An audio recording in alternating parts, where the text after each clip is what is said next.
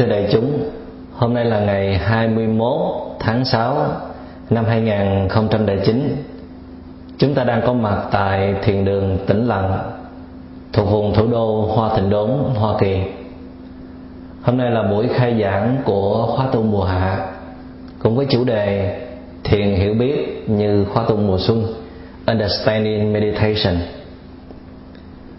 Chúng ta biết là cuộc sống này vô cùng phức tạp nhưng mà nó cũng thật là giản đơn.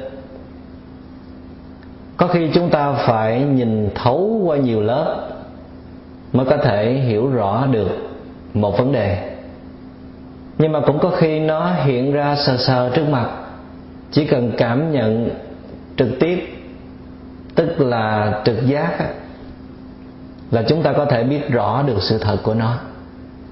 Cho nên giữ chặt một cái nguyên tắc nào để mà nắm bắt cuộc sống thì đó là một thái độ hết sức là sai lầm. Hiểu biết và bản lĩnh là hai chiếc chìa khóa quan trọng, có thể giúp cho chúng ta mở được tất cả các cánh cửa bí ẩn của cuộc sống. Trước hết, chúng ta hãy nói đến những vấn đề nó hiện ra sờ sờ trước mặt mà chúng ta không nắm bắt được. Ngày xưa vào khoảng cuối thế kỷ thứ bảy đầu thế kỷ thứ 8 ở Trung Hoa có một vị thiền sư nổi tiếng, đó là thiền sư Triệu Châu. Thì mỗi khi các vị thiền sinh đến vấn đáp, đến hỏi đạo, thì à, mà các vị biết thiền sư này nổi tiếng là người khó tính đó, thì đại khái những câu hỏi của họ như là, thưa thầy, có bao nhiêu tầng định? Làm sao để có thể đạt được trí tuệ? Điều kiện nào để có thể chứng nhập vào thế giới của niết bàn? Hay là thiền sư bồ đề đạt ma, buddhidharma, từ ấn độ sang trung hoa với cái ý chí gì? Các vị biết thiền sư bồ đề đạt ma không? Vào trong thiền viện, các vị sẽ thấy là có một vị thiền sư tóc râu còn sầm sàm. Trên vai có quải một cái chiếc hài đó.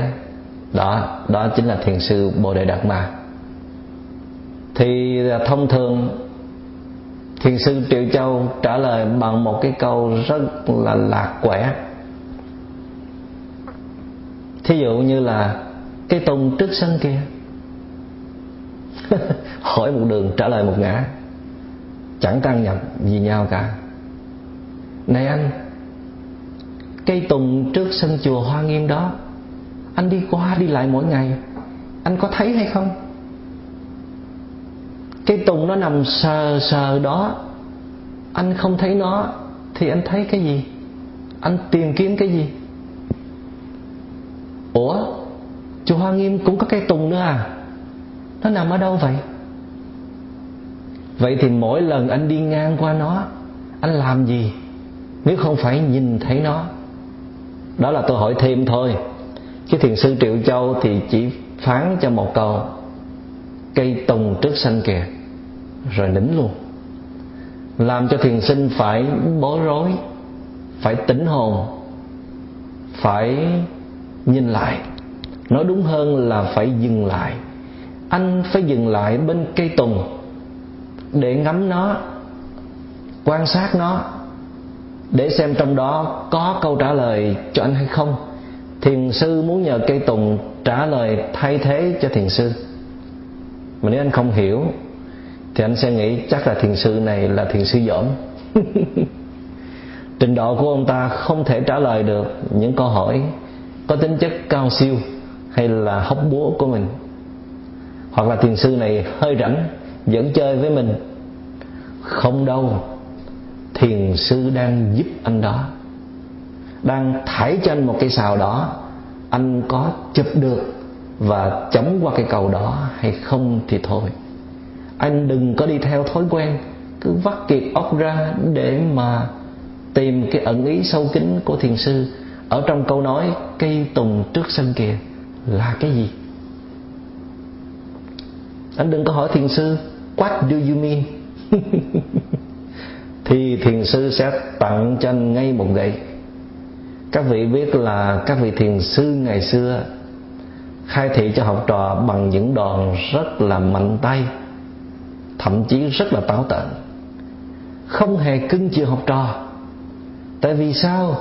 Vì đó là những bậc có hiểu biết lớn. Họ biết người học trò này kẹt vào cái chỗ nào thì họ không thể làm cho người học trò này kẹt thêm nữa.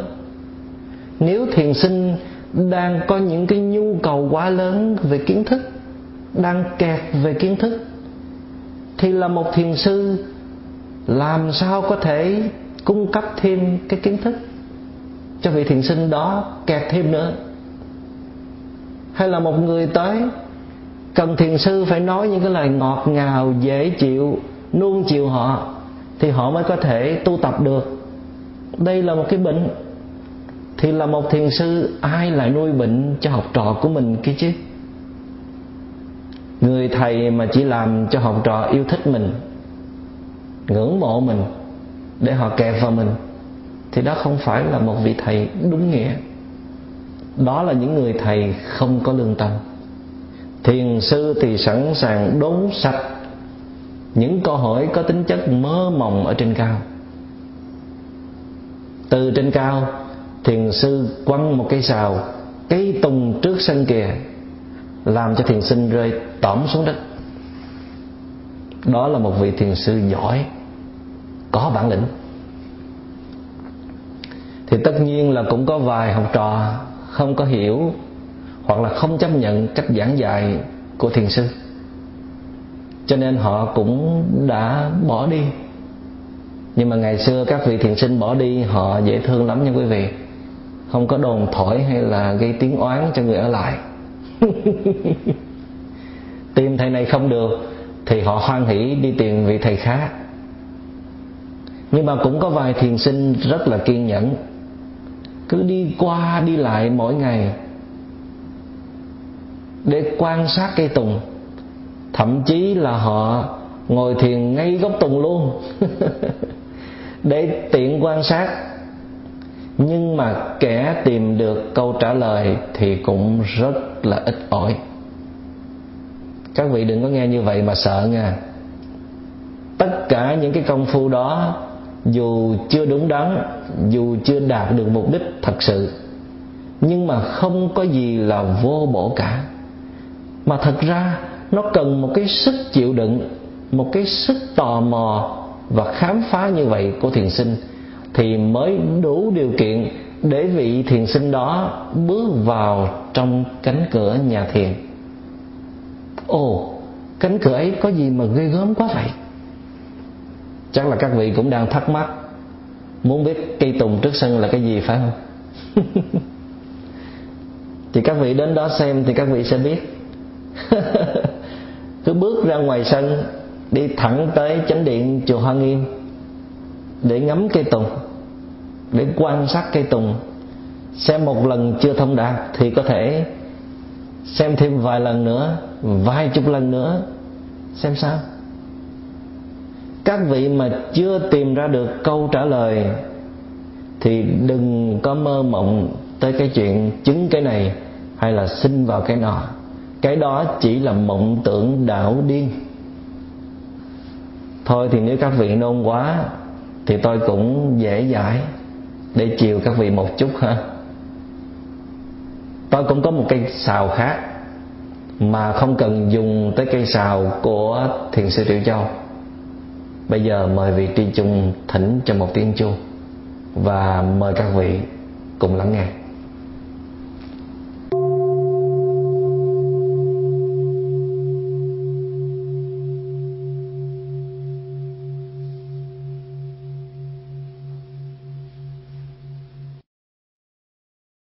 Các vị chắc hẳn có nghe tiếng chuông chứ? Mà có chắc không? Tôi có thể tin nổi trong vài chục giây đó các vị hoàn toàn nghe trọn tiếng chuông mà không bị sức mẹ ở một cái chỗ nào hết. Nghĩa là tâm của các vị thường trực ở đây để nghe tiếng chuông mà không có chạy lang thang về tương lai hay là quá khứ. Có nói có nha, không thì nói không. Tu thiền là phải trung thực với chính mình, đừng có che đậy hay là trình diễn để người khác đánh giá cao về mình. Nếu các vị nghe trọn vẹn từ khi tiếng chuông bắt đầu được thỉnh lên, cho tới khi tiếng ngân của nó kết thúc mà không hề có một ý niệm nào chen vào, dù đó là ý niệm muốn biết cái ẩn ý nằm sau tiếng chuông này là cái gì, thì tôi xin chúc mừng các vị. Điều đó chứng tỏ tâm của các vị nó còn được lắm. còn biết ngoan ngoãn nghe lời.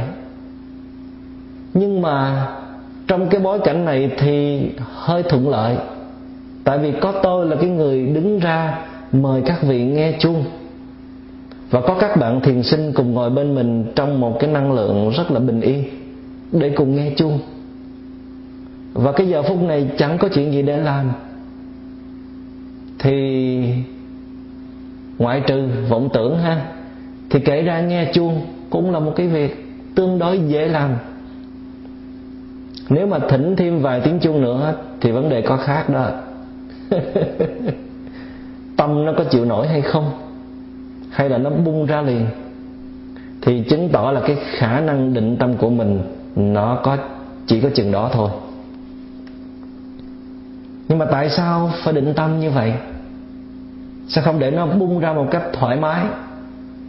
Nó muốn chạy đi đâu thì nó chạy chứ. Người mới tới thì mình có thể chấp nhận cái câu hỏi này.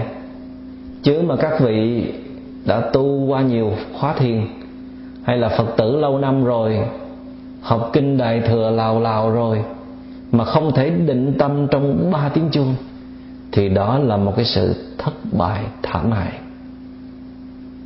Anh nói anh thiền bạn không thể để tâm của anh dừng lại trong ba tiếng chuông. Thì anh thiền cái gì? Chỉ trừ một cái trường hợp đặc biệt là anh có sẵn cái chất định tâm ở trong anh rồi, cái concentrate energy. Cho nên anh chỉ niệm tâm mindfulness. Tức là thay vì anh để tâm của mình nó nương vào tiếng chuông để mà nó lắng xuống, thì anh quan sát cái tâm của mình lúc ấy ở một cái trạng thái như thế nào hoặc là nó thật sự là gì trước khi để nó lắng xuống theo tiếng chuông. Định tâm. Tiếng hán việt là chỉ, tiếng ấn độ, tiếng pali là samatha. Nó là một cái bước căn bản nhất của thiền tập. Anh làm nó đi. Anh phải chứng đắc về nó. Anh chỉ đơn giản đem tâm của anh dừng lại để nhận biết. Anh nhớ rõ là dừng lại để nhận biết, nghĩa là có định mà cũng có niệm. Định tức là dừng lại để nhận biết, và niệm tức là quan sát và thấu hiểu. Nhưng mà trong cái giai đoạn đầu thì bắt buộc thiền sinh phải nhấn mạnh ở cái phần định nhiều hơn. Nghĩa là nên chú trọng phần dừng lại và nhận biết hơn là chú trọng việc quan sát và khám phá ở bên trong. Cũng như dừng lại để thấy cây tùng hay là nghe tiếng chuông, thế là đủ cho một thiền sinh mới bắt đầu. Thấy một cách rõ ràng, chứ không có mập mờ. Thấy cây tùng là cây tùng, chứ không phải là cây đào hay là cây mận. Hay là thấy mà như là không thấy, tại vì tâm nó đang bị kẹt vào một cái đối tượng khác nhưng mà nếu anh ở đây vài năm rồi mà vẫn chưa thấy được cây tùng trước sân, thì làm ơn tập lại cái phần định tập của anh đi. Định sẽ giúp cho anh thấy rõ cái gì nó đang hiện ra trong giờ phút hiện tại. Cây tùng và tiếng chuông chỉ là một thực tại điển hình.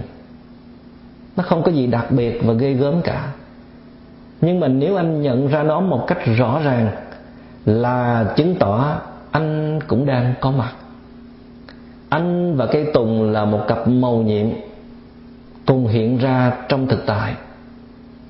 Anh và tiếng chuông là một cặp màu nhiệm cùng hiện ra trong thực tại. Tôi biết người còn đó vì tôi vẫn còn đây. Đó là một câu nói của một người đang tham dự vào thế giới của sự tỉnh thức ở awareness. Họ không bị kẹt vào những cơn hôn mê bất tận của vật chất, của danh dự, của quyền bính. Họ không bị nghiện những cái cảm xúc buồn, vui, yêu, ghét, dễ chịu, khó chịu, sung sướng, khổ đau. Tâm của họ hoàn toàn tỉnh ráo và trong sáng để nhận biết sự có mặt màu nhiệm của đối tượng bên kia.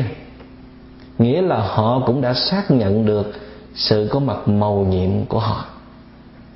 Hình như chúng ta không có được cái thói quen này, phải không quý vị? Chúng ta chưa bao giờ để tâm của mình được nghỉ ngơi một cách trọn vẹn cả. Bắt nó làm việc quay cuồng suốt ngày, suốt đêm, chỉ để phục vụ cho những cái nhu cầu quá mức của chúng ta. Tại vì chúng ta nghĩ rằng không có những thứ đó thì chúng ta không có gì đáng sống cả. Cho dù những thứ ấy quan trọng, nhưng mà một khi tâm thức của chúng ta bị xanh xao cờm cõi hay là bạc nhược lội tàn, thì sở hữu bao nhiêu điều kiện hạnh phúc đi chăng nữa, chúng ta cũng không có thừa hưởng được. Chúng sẽ trở thành vô nghĩa. Chắc các vị còn nhớ trong truyện kiều cô nguyễn du đã diễn tả lúc thúy kiều chạy qua thăm kim trọng. Trong lúc kim trọng đang ngủ gật, ở trên bàn, vì học bài mệt mỏi, kim trọng nghe tiếng đạp sỏi liền sực tỉnh, thấy bóng dáng thúy kiều, nhưng mà không rõ đây là mộng hay là thực. Định thần một chút thì kim trọng mới biết đó là thực. Nàng rằng quảng vắng đêm trường, vì hoa nên phải đánh đường tìm hoa bây giờ rõ mặt đôi ta, biết đâu rồi nữa, chẳng là chim bao. Trước đây ta đã từng viết thư pháp calligraphy. Hai câu, bây giờ rõ mặt đôi ta, biết đâu rồi nữa, chẳng là chim bao, treo ở trong thư phòng và đã bị hiểu lầm. Mọi người tưởng tôi chắc là đang có một cái bóng hồng nào nhưng mà kỳ thực, lúc ấy tôi đã ý thức được giá trị màu nhiệm ở chung quanh mình. Mình và cha, mình và mẹ, mình và em, mình và anh, mình và bạn bè, mình và cây tùng, mình và ngôi nhà, mình và cánh đồng lúa, mình và con đường làng, mình và mùa thu đều là một cặp màu nhiệm cả. Khi ta nhìn thấy bên kia đang hiện ra rõ ràng thì tức là ta đang hiện ra rõ ràng. Tại vì nếu không có bên kia, thì tâm của chúng ta rất khó để mà hiện ra, để mà đậu về. Nó sẽ lang thang đi nắm bắt những cái thứ mà chúng ta không biết chắc là có thật hay là bền vững. Đây là một nghệ thuật sống rất là cao cấp, thưa quý vị. Không cao cấp làm sao được? Tại vì nó phải tách lìa những cái đối tượng mà chúng ta cho là hấp dẫn, nó phải bị rứt ra khỏi những cái cơn nghiện cảm xúc.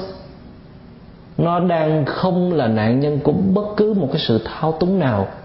Nó rất là tinh khôi, nó rất là trong sáng. Các vị tu thiền làm sao mà mỗi ngày mình phải nhìn rõ gương mặt người thân của mình hơn. Phải thấy rõ những cái gì đang hiện ra ở trên họ và ở trong họ. Còn nếu chúng ta cứ sống trong hời hợt, chỉ biết đi tìm những cái thứ đem tới cái quyền lợi ích kỷ cá nhân, mà chúng ta không thấy được những cái nếp nhăn trên vầng trán của họ. Chứ đừng nói chi là những cái khó khăn đang bế tắc trong lòng họ. Mình nói mình là người trí thức, mà sao ta sống chung với mình người ta không có hạnh phúc? Người ta không cảm nhận được sự có mặt của mình, thì mình thất bại rồi hình như là mình xuất hiện trước họ như là một cái bóng mờ, một cái bóng giật giờ ở chung nhà hay là sinh hoạt chung một thiền đường mà họ thấy mình cứ xẹt qua xẹt lại, như là một cái bóng ma. Nhưng mà ma thì có hồn nhưng mà không có xác. Còn mình thì có xác mà không có hồn. Bây giờ rõ mặt đôi ta biết đâu rồi nữa, chẳng là chim bao. Bây giờ còn cơ hội gặp nhau đây. Sống chung với nhau đây, thì hãy nhìn rõ mặt nhau đi. Để ngày mai làm sao, ai biết được chuyện gì sẽ xảy ra. Hay là chỉ còn gặp nhau, trong giấc mộng mà thôi, thì quá ư là ngậm ngùi. Toan tính cái gì? Mưu cầu thêm cái gì? Nó có thật sự quan trọng hơn những giây phút mà ta ngồi gần bên nhau, bên những người thân yêu không? Đó là những giây phút mà ta thể hiện được tánh linh của một con người rất sống động, rất màu nhiệm. Là dĩ nhiên là không phải chúng ta ngồi nhìn nhau hoài để mà sống, tại vì chúng ta còn nhiều thứ khác phải nhìn ra cái thế giới bên ngoài nữa. Chúng ta phải mưu sinh. Nhưng mà dù thế nào đi chăng nữa, thì ý thức được sự có mặt của nhau, nó vẫn là một cái điều kiện quan trọng hàng đầu để làm nên một đời sống bình an và hạnh phúc thật sự của con người. Chúng ta không vì bất cứ một cái lý do nào để mà đánh đổi nó đừng có nhân danh sự bận rộn, hay là những công tác từ thiện, hay là phật sự lớn lao, mà đánh mất đi cái khả năng nhận biết được những cái giá trị màu nhiệm đang xảy ra trong ta và chung quanh ta ngay trong giờ phút hiện tại. Thì đó là một cái sự mất mát, một cái sự thiệt thòi rất là lớn lao. Đó là một cái sự phá sản về cái vốn sống trong tâm hồn tại vì tâm hồn muốn được thăng hoa. Chúng ta muốn trở thành một con người có đức hạnh, có trí tuệ, thì nó phải phát xuất từ đó. Vậy thì nhìn cây tùng trước sân, hay là nghe tiếng chuông, có quan trọng, có màu nhiệm không? Có. Cây tùng là một tặng phẩm của đất trời. Nhìn vào nó đi, anh sẽ thấy dễ chịu vô cùng và tiếng chuông cũng là tặng phẩm của con người. Anh nghe đi, anh sẽ cảm thấy rất là nhẹ nhàng. Nhưng mà cái sự bầu nhiệm hơn là nó giúp cho chúng ta có mặt. Nói đúng hơn là nó kéo ta về với thực tại. Thay vì tự chúng ta kéo thì còn lâu quá. Cái tùng nó ràng ràng trước mặt mà không thấy thì thấy cái gì? Đó là bài thực tập của anh. Anh không thể đi xa hơn nếu anh vẫn chưa hoàn thành nó, vẫn chưa có được cái khả năng đó. Mà ngoài cái tùng ra đó, thì chùa hoa nghiêm hay là thiền đường tĩnh lặng có hàng trăm thứ khác để anh ngắm nhìn. Chỉ cần cái nào nó gần với anh nhất thì anh cứ để tâm vào. Để vào một trăm phần trăm thì anh sẽ được có mặt, sẽ được hiện hữu một cách màu nhiệm. Sự màu nhiệm miracle ở trong nhà thiền hay là ở trong đạo phật chắc chắn không phải là một cái thứ năng lực của một cái đấng quyền năng nào ở trên cao đưa xuống. Đức phật và các vị bồ tát không có làm những cái chuyện tầm phào như vậy. Nhưng mà tại vì cái hiểu biết cạn cợt và cái tâm yếu đuối của con người đã vẽ đặt ra cái chuyện đó để mà mong cầu và đặt cho một cái tên gọi rất là hấp dẫn, đó là tha lực. Tức là cái lực đẩy, cái lực kéo, cái lực chuyển hóa, cái lực độ trì đến từ kẻ khác, kẻ bề trên. Tức là họ tin rằng nếu mình chuyển hóa bản thân mình không nổi á, thì mình có quyền xin các bậc từ bi. Họ giúp cho mình hết á miễn là mình hết lòng thành khẩn, dễ thương với họ. Đó là những người chưa có hiểu gì về đạo phật cả. Họ còn đứng tuốt ở đằng xa, cánh cửa của phật pháp. Chưa từng vào được, chưa thấy được trái tim của đạo phật. Và cái sự hiểu lầm này hiện nay nó là một cái hội chứng rất là trầm trọng, thu hút rất đông người đi theo.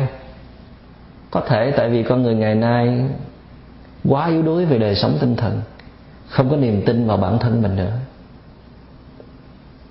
Anh nghĩ rằng anh tu thiền để anh đi vào một cái thế giới mông lung hư ảo và xa lìa cái thế giới trần tục này, thì anh chẳng hiểu gì về thiền chánh thống của đạo Phật cả.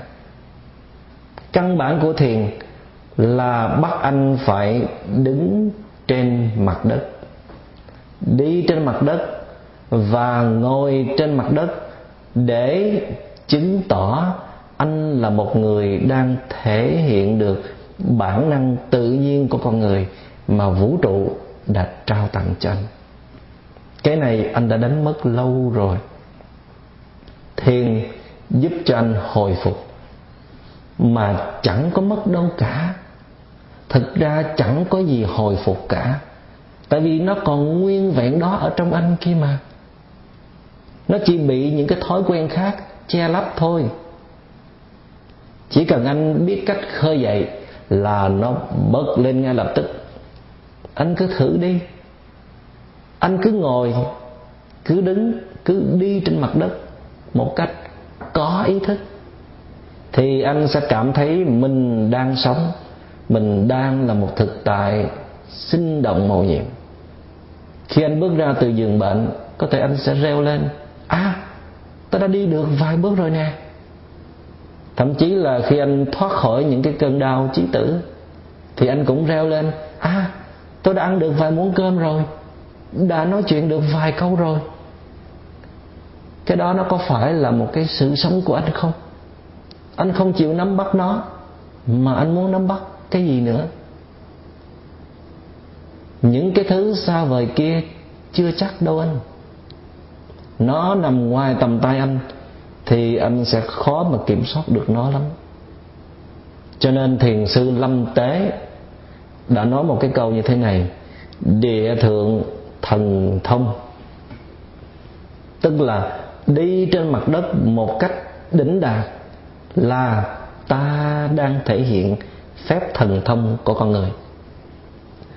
Ở một lúc khác, thiền sư triệu châu lại bảo với thiền sinh vỏn vẹn chỉ có ba chữ thôi. Uống trà đi. Mỗi khi thiền sinh mở miệng ra, hỏi những câu hỏi có tính chất cao siêu. Lặn lội từ xa tới gặp thiền sư. Mà chỉ nghe bài pháp thoại ngắn ngủn, chỉ có mấy chữ uống trà đi, thì chán quá, phải không quý vị?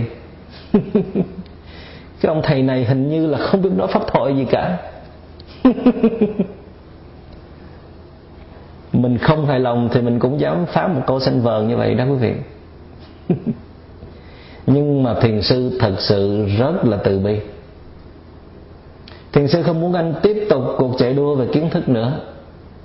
Anh phải dừng lại. Chắc là tôi cũng phải ngưng pháp thoại tại đây. Thành ra tôi ít từ bi hơn thiền sư. Anh phải có mặt trong giờ phút hiện tại để tiếp xúc với cái chén trà nóng ở trong tay anh. Và anh hãy uống nó với tất cả khả năng của anh đi. Thứ nhất là anh sẽ thấy được nó là một điều kiện quan trọng của cuộc sống. Được uống rất là quan trọng, phải không quý vị? Thứ hai là chứng tỏ là anh đang biết sống chén trà nó đang hiện ra sờ sờ. Mà anh không chịu nắm bắt. Anh không chịu uống. Mà anh hỏi chi những cái chuyện trên trời dưới đất. Có lợi ích gì đâu. Nó chỉ thỏa mãn cái sự tò mò của anh thôi. Nó vậy đó. Thiền sinh bây giờ hình như là đều là nạn nhân của cái sự đi tìm về kiến thức về thiền hơn là nếm được phẩm chất của thiền. Lục lạo khắp internet ngấu nghiến cái chục cuốn sách viết về thiền.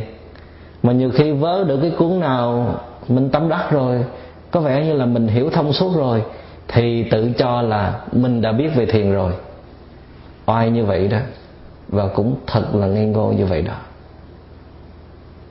Cũng như khi tôi pha cho anh một tách trà, có cái nhãn hiệu là số 909 mang từ Hawaii trở về rất là thơm rất là ngon. Nhưng mà anh lại không chịu uống. Anh chỉ đọc mấy cái lời quảng bá giới thiệu ở ngoài hộp. Rồi anh khen trà này ngon quá.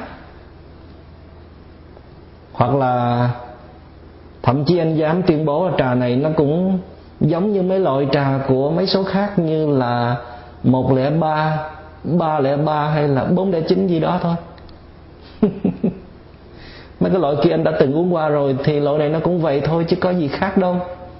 Gan quá chừng.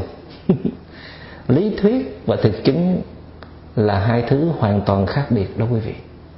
Anh phải uống trà, rồi anh mới biết được cái vị của nó như thế nào. Nhưng mà tại sao thiền sư phải đòi anh phải biết mùi vị của trà, trong khi anh đang cần những cái thứ khác? Không, thiền sư đáo để lắm ông ta không có vì tình cảm hay là cái sự ngưỡng mộ của anh mà làm cho anh vừa lòng đâu. Tại vì làm vừa lòng làm sao được? Trong khi anh đang ở trong một cái tình trạng mộng tưởng đảo điên, cái tâm thức anh nó lộn xộn, nó muốn cái này muốn cái kia rất là tầm bậy.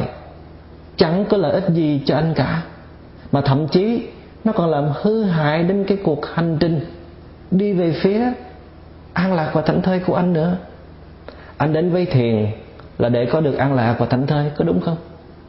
Đây, chén trà đây. Anh làm ơn anh uống cho đàng hoàng tử tế đi. Thì anh có an lạc và thảnh thơi ngay lập tức. Thiền sư mời anh nhập cuộc ngay. Ai mà không uống trà? Được cái chứ. Nhưng mà uống trà mà dừng lại cái cuộc chạy đua của vọng tưởng để mà tiếp xúc trọn vẹn với nó, thì hình như anh chưa làm được bao giờ. Những câu hỏi kia có thể mang anh đi rất xa, tách ra khỏi thực tại rất xa. Anh đừng có mong cầu nữa. Nó có thể dìm anh ở trong biển kiến thức và sẽ làm cho anh mệt mỏi, chứ chẳng được gì cả. Thiền sư đã thấy rõ như vậy rồi, thì thiền sư sẽ giúp anh anh đừng có than trách thiền sư. Anh hãy dễ thương và ngoan ngoãn nghe theo lời của thiền sư đi. Hãy bưng chén trà lên và uống cho hết lòng. Đừng có hỏi lung tung gì cả. Anh đang rối như vậy mà thiền sư làm cho anh rối hơn là thiền sư không dễ thương. Thiền sư có lỗi với anh. thiền sư mà sợ không trả lời, thì anh sẽ buồn hay là thất vọng? Hoặc là anh sẽ nghĩ thiền sư này không có đủ uyên bác cho nên anh sẽ coi thường. Thì đó không phải là thiền sư thứ thiệt. Không có đủ tư cách để dạy thiền. Vậy thì uống trà đi green your tea mâu nhiệm quá, hay quá nó lập tức đưa anh về với thực tại đầy an lạc và thảnh thơi mà không cần thông qua sự suy gẫm hay là những tận định cao siêu nào cả. Cố nhiên là cái sự an lạc thảnh thơi đó nó vẫn còn yếu vẫn còn dễ tan. Nhưng mà anh phải nắm được nó trước đã rồi mới phát triển được những cái tầng khác. Có vài thiền sinh mỗi lần à, được tôi mời tới uống trà đó, thì họ luôn mang theo hàng chục thậm chí hàng trăm câu hỏi. Hình như tâm của họ chưa bao giờ được yên. Họ muốn mình à, chấp nhận họ công nhận họ và nâng niu họ. Có người à, thích khoe mình nói là con được cái này con được cái kia nhưng mà tôi biết chắc đó chỉ là những kiến thức thôi, những cái thứ hàng nhái thôi, họ chưa có gì cả. Nhưng mà họ cứ nói huyên thuyên, cho tới khi nào mà tôi trợn mắt lên nhìn họ, thì mới chịu thôi. Tại vì tôi im lặng thì họ tưởng là tôi đang rất thích nghe họ, cho nên họ nói tràn gian. Ừ thì một người đang đau khổ đang rất yếu đuối, thì tôi sẵn sàng lắng nghe nghe hàng buổi, nghe hàng ngày. Nhưng mà người này thì chỉ nói khoác thôi, chỉ khoe khoang, cho nên càng nghe thì càng nuôi bệnh cho họ. Thậm chí nhiều khi tôi phải đề nghị là, thôi, mời anh uống trà đi, mà chịu uống trà đi năm bảy lần rồi, nhưng mà họ vẫn chưa chịu uống. Tại vì họ tưởng tôi là sợ họ đang bị khát cho nên họ nói dạ được, thưa thầy. Rồi lại nói tiếp. Cho nên đôi khi tôi lấy tách trà lại, đổ trà xuống khay và không cho họ uống nữa. Thì lúc đó họ mới giật mình, nhưng mà họ lại nghĩ là tôi bực mình, tại vì họ nói nhiều quá. Trời ơi, trà của người ta mang từ xa tới biếu rất là quý, mắc tiền lắm làm sao có thể uống một cách vô thức như vậy được? Nói vui như vậy thôi quý vị. Chứ cái quan trọng là tôi muốn quý vị phải dừng lại. Phải có mặt đích thực trong giờ phút hiện tại. Anh hãy để tôi nhận ra sự có mặt rõ ràng của anh và khám phá anh. Chứ anh chỉ quăng ở đây một cái xác không hồn. Tâm của anh nó cứ tiếp tục dông rủi tiền cầu thì anh đến đây để làm cái gì nữa? Và cũng có nhiều người nói chuyện hết hơi rồi. Thì cũng bưng trà lên uống. Nhưng mà để xuống rồi lại nói tiếp. Hoặc là có người đứng dậy, bỏ về. Sau khi nói xong câu chuyện, nhưng mà bỏ lại gian dở, nửa tách trà. Tôi tiếc quá. Cho nên có làm một bài thơ, dán ngay cái chỗ cửa đi ra mời bạn sang chơi một chút trà. Tỏ lòng tri ngộ bạn gần xa. Ra về bỏ dở chung trà nguội, mới biết tri âm chẳng dễ là. Thì cũng có vài người đọc xong bài thơ rồi quay lại, uống nửa chén trà còn lại. Nhưng mà đã muộn rồi. Nhưng mà dẫu sao còn hơn, số người tự ái rồi đi luôn. chúng ta có bài thi kệ uống trà như sau. Uống trà khi đói ẩm, mời được khách tri âm ngồi yên trong tĩnh lặng, tâm sẽ tìm thấy tâm. Đây là uống trà mà có thêm một người bạn thân. Còn gì bằng, phải không quý vị? Khi có một người biết thưởng thức trà của mình, pha rất là công phu cũng như là có người thưởng thức được món ăn của mình nấu, hay là nghe được bài thơ của mình làm, thì đó là một người bạn tri âm. Tri âm là cùng một sở thích, chỉ cần bên kia ra một chút tín hiệu là bên này có thể nhận ra ngay. Cũng như nghe tiếng đàn thì mình có thể biết đó là cái tiếng đàn của ai. Uống chén trà thì mình biết đó là chén trà này do ai pha, thì đó được gọi là bạn tri âm có một người bạn tri âm để uống trà thì rất là tuyệt. Có bao nhiêu trà ngon thì cũng muốn đãi hết. Nhưng nếu người bạn kia cũng chịu ngồi yên để mà thưởng thức trà của mình pha đó, họ không đem những câu chuyện tầm phào để mà phá vỡ cái không gian, thì đó là một cái cơ hội để cái tâm bên này thông được với cái tâm bên kia. Tâm sẽ tìm thấy tâm nếu tâm bên này hiểu được tâm bên kia, dù chỉ trong một cái giây phút thôi, thì đó là một người bạn tri kỷ. Tri kỷ tức là hiểu mình. Có những tri kỷ chỉ hiểu mình trong một cái điều kiện giới hạn, nhưng mà cũng có những tri kỷ có thể hiểu tất cả ruột gan của mình. Nhưng mà chúng ta thường than thở là tiếc thay, kẻ cận kề bên ta lại không phải là kẻ hiểu ta. Tức là không phải là bạn tri kỷ. Nhưng mà nhiều khi người ta hiểu hết ruột gan của mình rồi chứ. Nhưng mà tại vì người ta không chịu chuộng theo cái sở thích của mình, theo cái nhu yếu quá lớn của mình, tại vì họ sợ mình hư. Cho nên hãy ai mà không theo ý mình thì mình cho là không hiểu mình điều này cũng chưa chắc ha. Thực tế ở đời thì tìm được bạn tri âm đã khó rồi, nhưng mà có được bạn tri kỷ lại càng khó hơn, phải không quý vị? Bà kể trên giúp cho chúng ta trở về sống sâu sắc với thực tại, nhận biết thực tại cho tường tận. Thì nó sẽ dẫn dắt chúng ta đi tới một cái trình độ mới hơn, một cái tầng nhận thức mới của tâm thức đó chính là hiểu biết thực tại. Understanding in the present moment. Đây là cái dấu ấn thứ hai của dòng thiền hiểu biết của chúng ta. Dấu ấn thứ nhất của pháp môn đó là nhận biết thực tại. Awareness of the present moment. Dấu ấn thứ hai là hiểu biết thực tại.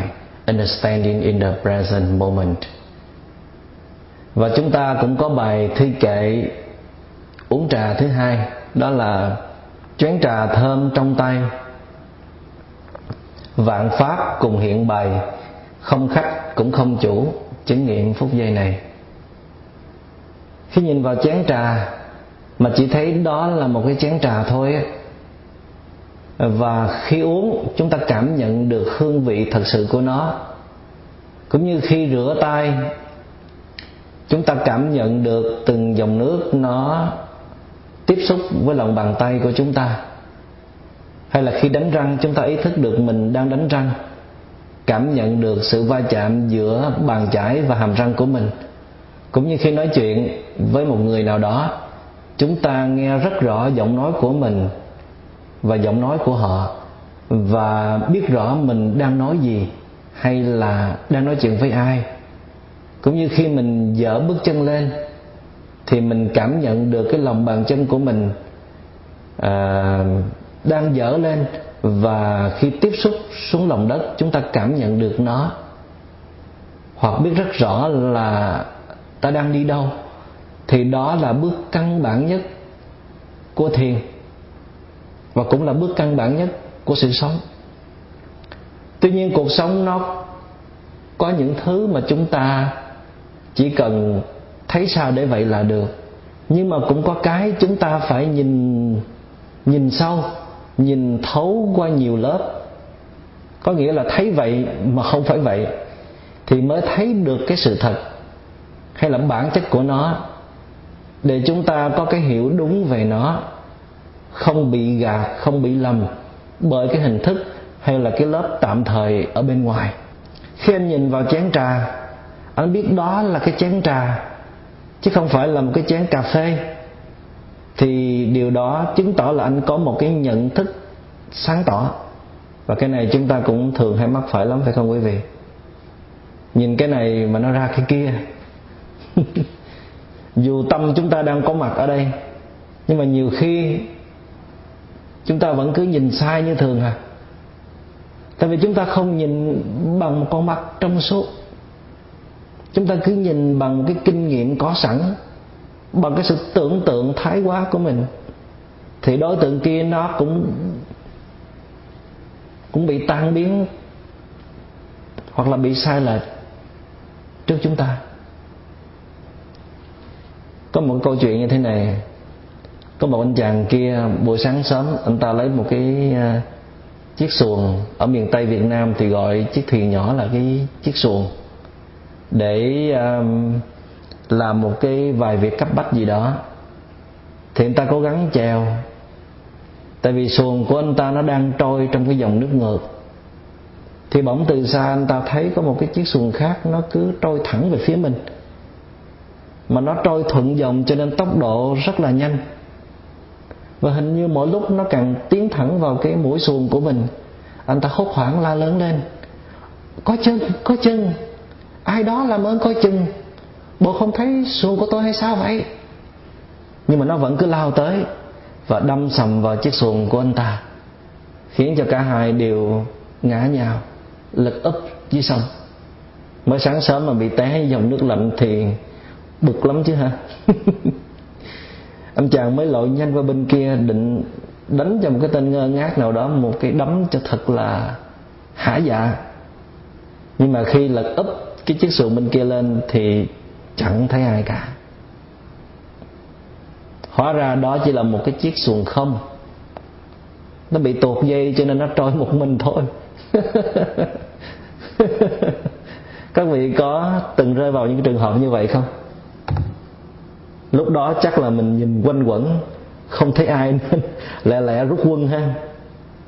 Rút quân trong lặng lẽ. chứ có ai đứng đó, chắc là mình độn thổ luôn. Độn thủy. Đó.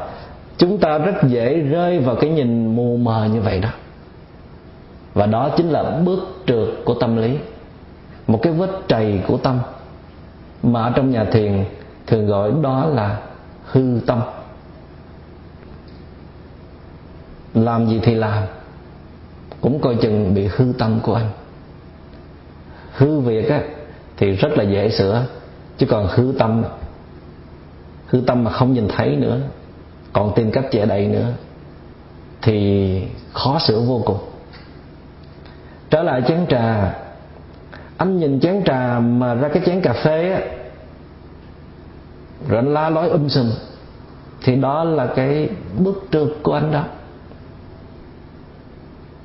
Nhưng nếu anh cho rằng chén trà hoàn toàn khác biệt với chén cà phê là anh chưa có một cái hiểu biết sâu sắc đâu anh. Anh thử bỏ thời gian ra để tìm hiểu trà nó được làm từ đâu và cà phê nó được làm ra từ đâu. Có phải chúng đều được nuôi dưỡng từ đất, nước, gió, lửa và hàng triệu điều kiện khác ở trong vũ trụ cùng gian tay góp sức? Trà và cà phê nó không có bản chất riêng, mà chỉ có hiện tướng riêng thôi. Các vị có đồng ý không? Vậy nếu khi anh nhìn vào chén trà mà anh thấy được vạn pháp all beings thì anh đã có mắt, anh đã có con mắt chánh kiến rồi, right view. Anh đã thấy rõ được bản chất của nó rồi.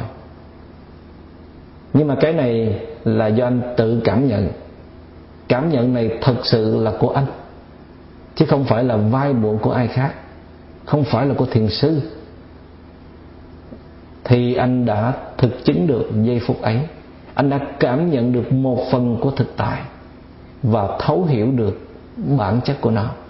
Mà hiểu được mật rồi, thì anh sẽ có cơ hội hiểu được những thứ khác rất là dễ dàng. Uống trà như vậy là rất giỏi mới được gọi là trạch hiền. Tại sao? Tại vì khi anh thấy vạn pháp nó hiện bày ra, anh thấy mình đang được nuôi dưỡng bởi vạn pháp qua chén trà có một lần nọ tôi nhập thất trong một cái thiền thất trên một cái ngọn đồi khá cao ở Bảo Lộc, tỉnh Lâm Đồng. Lúc đó trời mưa tầm tã, mà ngồi trong thiền thất để mà nhâm nhi một chén trà nóng, thì còn thì còn gì bằng, phải không quý vị? Nhưng mà bất chợt nhìn qua cánh đồi bên kia, thấy có mười mấy cô thôn nữ đang choàng những cái tấm mưa, những cái tấm áo mưa mỏng mảnh, đang hái trà. Rồi tôi cảm thấy nó nhột nhạt trong người làm sao á. Tại vì một bên thì đang hưởng thụ, còn một bên thì đang vất vả lao động. Mình đâu có thể nói là tại vì mình tu cực khổ quá cho nên là mình được hưởng cái chén trà đó. Hay là tại vì mình có tiền, cho nên mình có quyền mua cái chén trà đó để uống một cách an nhiên, không cần biết gì cả. Uống trong một cái thái độ vô ơn, không được. Nếu anh có chứng kiến, anh có trải nghiệm trong đời, có quan sát cuộc sống, thì anh sẽ thấy rằng anh luôn được đất trời nuôi dưỡng anh trong từng giờ, từng phút. Anh không có cái ngã riêng biệt. Anh là một phần của vũ trụ, của đời sống. Thành ra cái cách giải quyết vấn đề không phải là anh bỏ cái chén trà đó đi, hay là anh không uống trà nữa. Anh cứ uống trà, nhưng mà uống với lòng biết ơn sâu sắc và nguyện sống làm sao cho xứng đáng. Với công lao khó nhọc của bao nhiêu người đã tạo nên không biết bao nhiêu là tặng phẩm trong đời sống này để cho mình tận hưởng. Và một lát nữa chúng ta sẽ có giờ thiên trà. Mong quý vị hãy sử dụng được hai bài thi kệ này. Một cái giúp chúng ta nhận biết thực tại, một cái giúp cho chúng ta hiểu biết thực tại. Và cái hiểu biết nó mới đưa tới giải quyết những cái bế tắc khổ đau. Nhưng mà muốn hiểu biết thì phải thiết lập vững vàng cái nhận biết trước đã. Ngày trước tôi cũng rất thích viết thư pháp. Treo hai cái câu thơ này. Thanh thủy bản vô ưu nhân phong tầng diện. Thanh sơn, giai bất lão, vị tuyết bạch đầu. Có nghĩa là mặt nước trong vốn không có buồn, nhưng mà vì gió thổi cho nên nhìn thấy có nhiều vết sẹo. Núi kia chưa từng già, nhưng mà vì tuyết phủ mai cũng ngỡ là nó đã bạc đầu rồi. Coi chừng là mình dễ bị sập vào cái bẫy hình thức ở bên ngoài lắm. Có nhiều khi cái bên ngoài nó chỉ là một cái hiện trạng nhất thời, mà mình lầm tưởng nó là tất cả tổng thể. Cũng như khi mình phát hiện người kia có vài phản ứng khó chịu hay là vài cái nhận thức sai lầm? Là mình đã vội cho là người này xài hết được rồi. Cái dấu ấn thứ nhất là muốn xác nhận cái nhìn của mình có đúng hay không? Đúng là đối tượng kia đang trong tình trạng như vậy hay không? Hay là mình nhìn lầm, nhìn bằng một cái tâm thức xáo trộn lệch lạc của mình? Cái dấu ấn thứ hai là muốn xác nhận cái nhìn của mình có sâu sắc hay không? Phải thấy rõ nguồn cơn gốc rễ, phải thấy rõ vấn đề nó nằm ở đâu. Chứ không có dựa trên vài biểu hiện mà nó có tính chất là vô thường. Thí dụ có một hôm sếp đến báo với anh là anh không được tiếp tục làm ở đây nữa. Lý do đơn giản là công ty không cần anh nữa. Anh hãy tìm một cái việc nào ở đâu đó. Và khi nào công ty cần báo cho anh biết thì mời anh trở lại trong khi anh là cái người đã được mời về giúp cho công ty này và đã góp phần vực dậy, anh đem tất cả tài năng và cái sức lực của anh để anh làm việc hết lòng để giúp cho công ty phát triển như ngày hôm nay. Bây giờ họ hết cần thì họ kêu anh đi. Thì thử hỏi anh có đau hay không? Ồ, thì anh cũng nghĩ đây cũng là chuyện thượng tình trong cái thời buổi kinh tế nó đang hỗn loạn suy thoái thôi. Nhưng mà tôi chắc anh sẽ rất tiếc.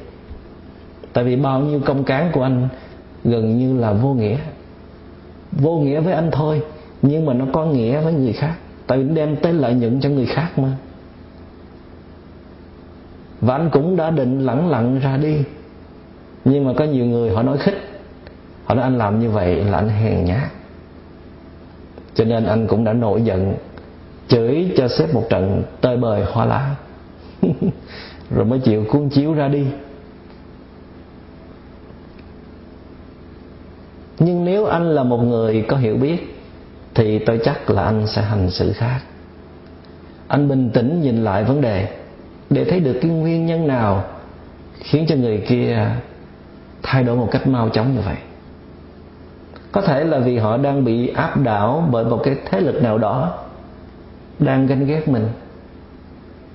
Có thể họ thiếu hiểu biết, cho nên họ không có cái nhìn xa để mà thấy được cái giá trị cần thiết của anh cho cái công ty của họ bây giờ và tương lai như thế nào.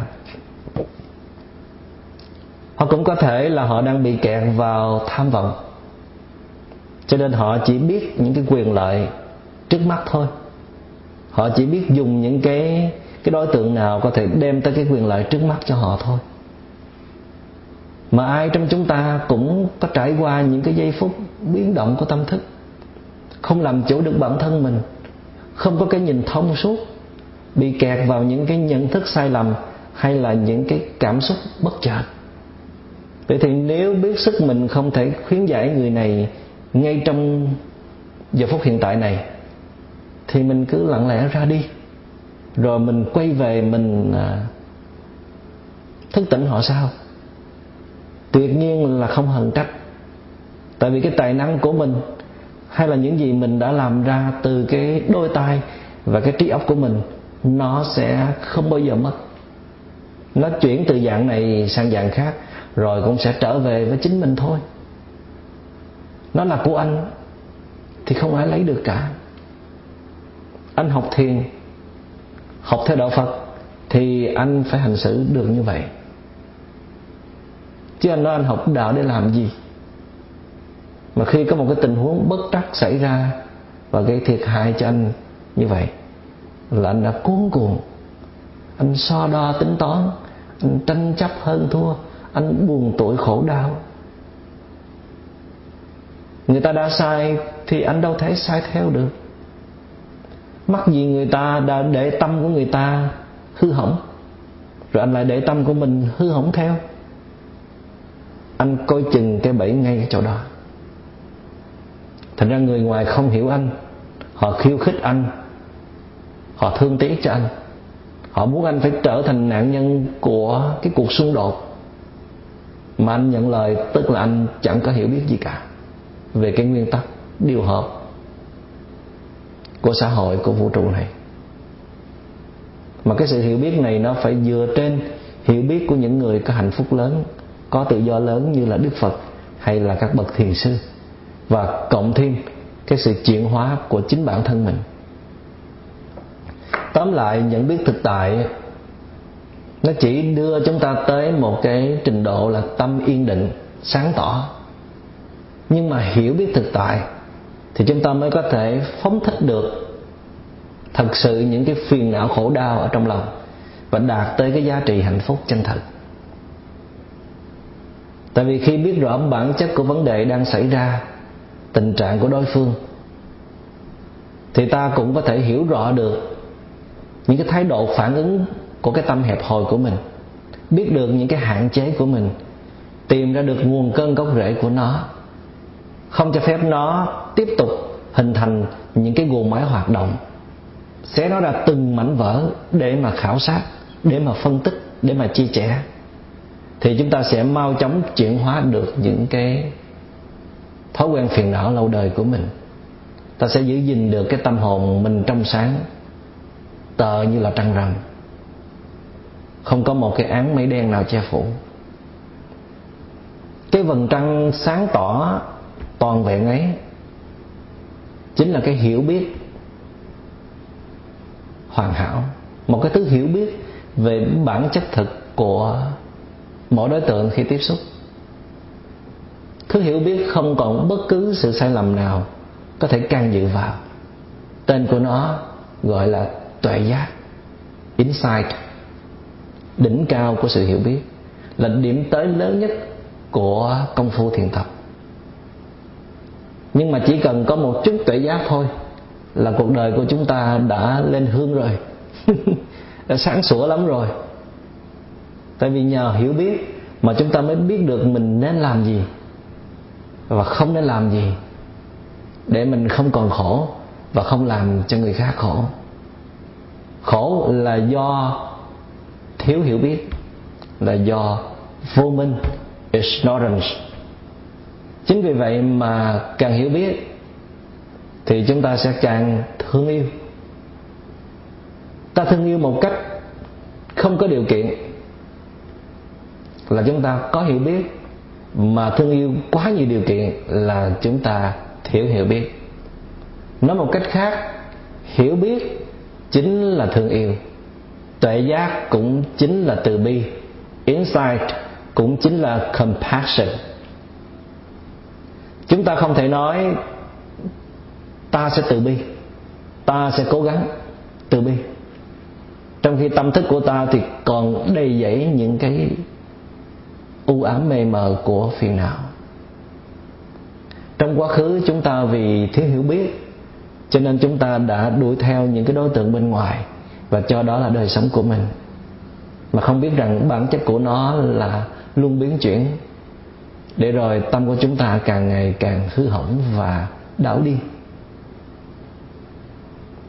Và vì không nắm được mọi thứ trong tay một cách bền vững, cho nên chúng ta luôn rơi vào tình trạng lạc lõng và có cảm nghĩ như là mình chưa từng nắm được hạnh phúc. Thiền tập chính là cơ hội để chúng ta nhìn vào bên trong, soi về cái thế giới nội tâm để mà tìm hiểu và khám phá chính mình. Khi chúng ta thấu hiểu được bản tâm của mình, thì chúng ta sẽ tự biết giới hạn lại những cái mong cầu, những cái chống đối, sống trong tinh thần thảnh thơi và buông xả thì lúc bấy giờ đâu đâu cũng là cõi tình độ, cũng là pure làm và chúng ta chắc một điều rằng cuộc đời này vốn không có khổ đau. Chỉ do cái tâm u mê của con người, cho nên mới có khổ đau. Và đây là tổng quan pháp môn tu tập của chúng ta.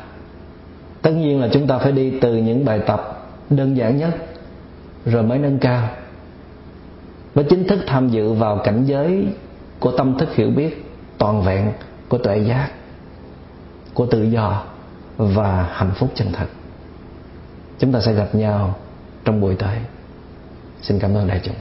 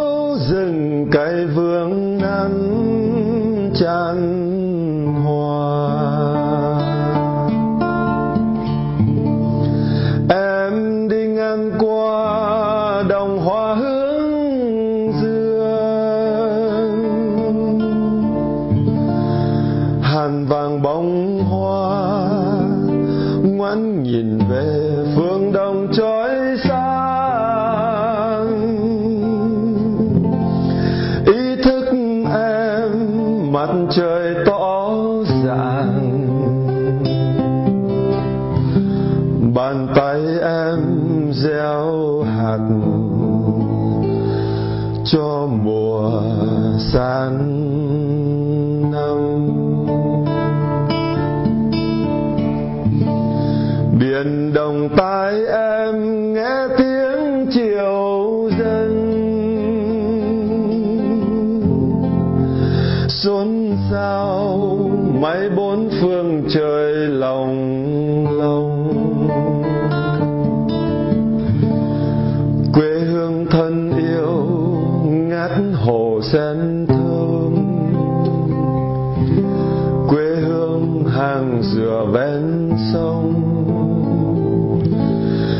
thuận đồng vương.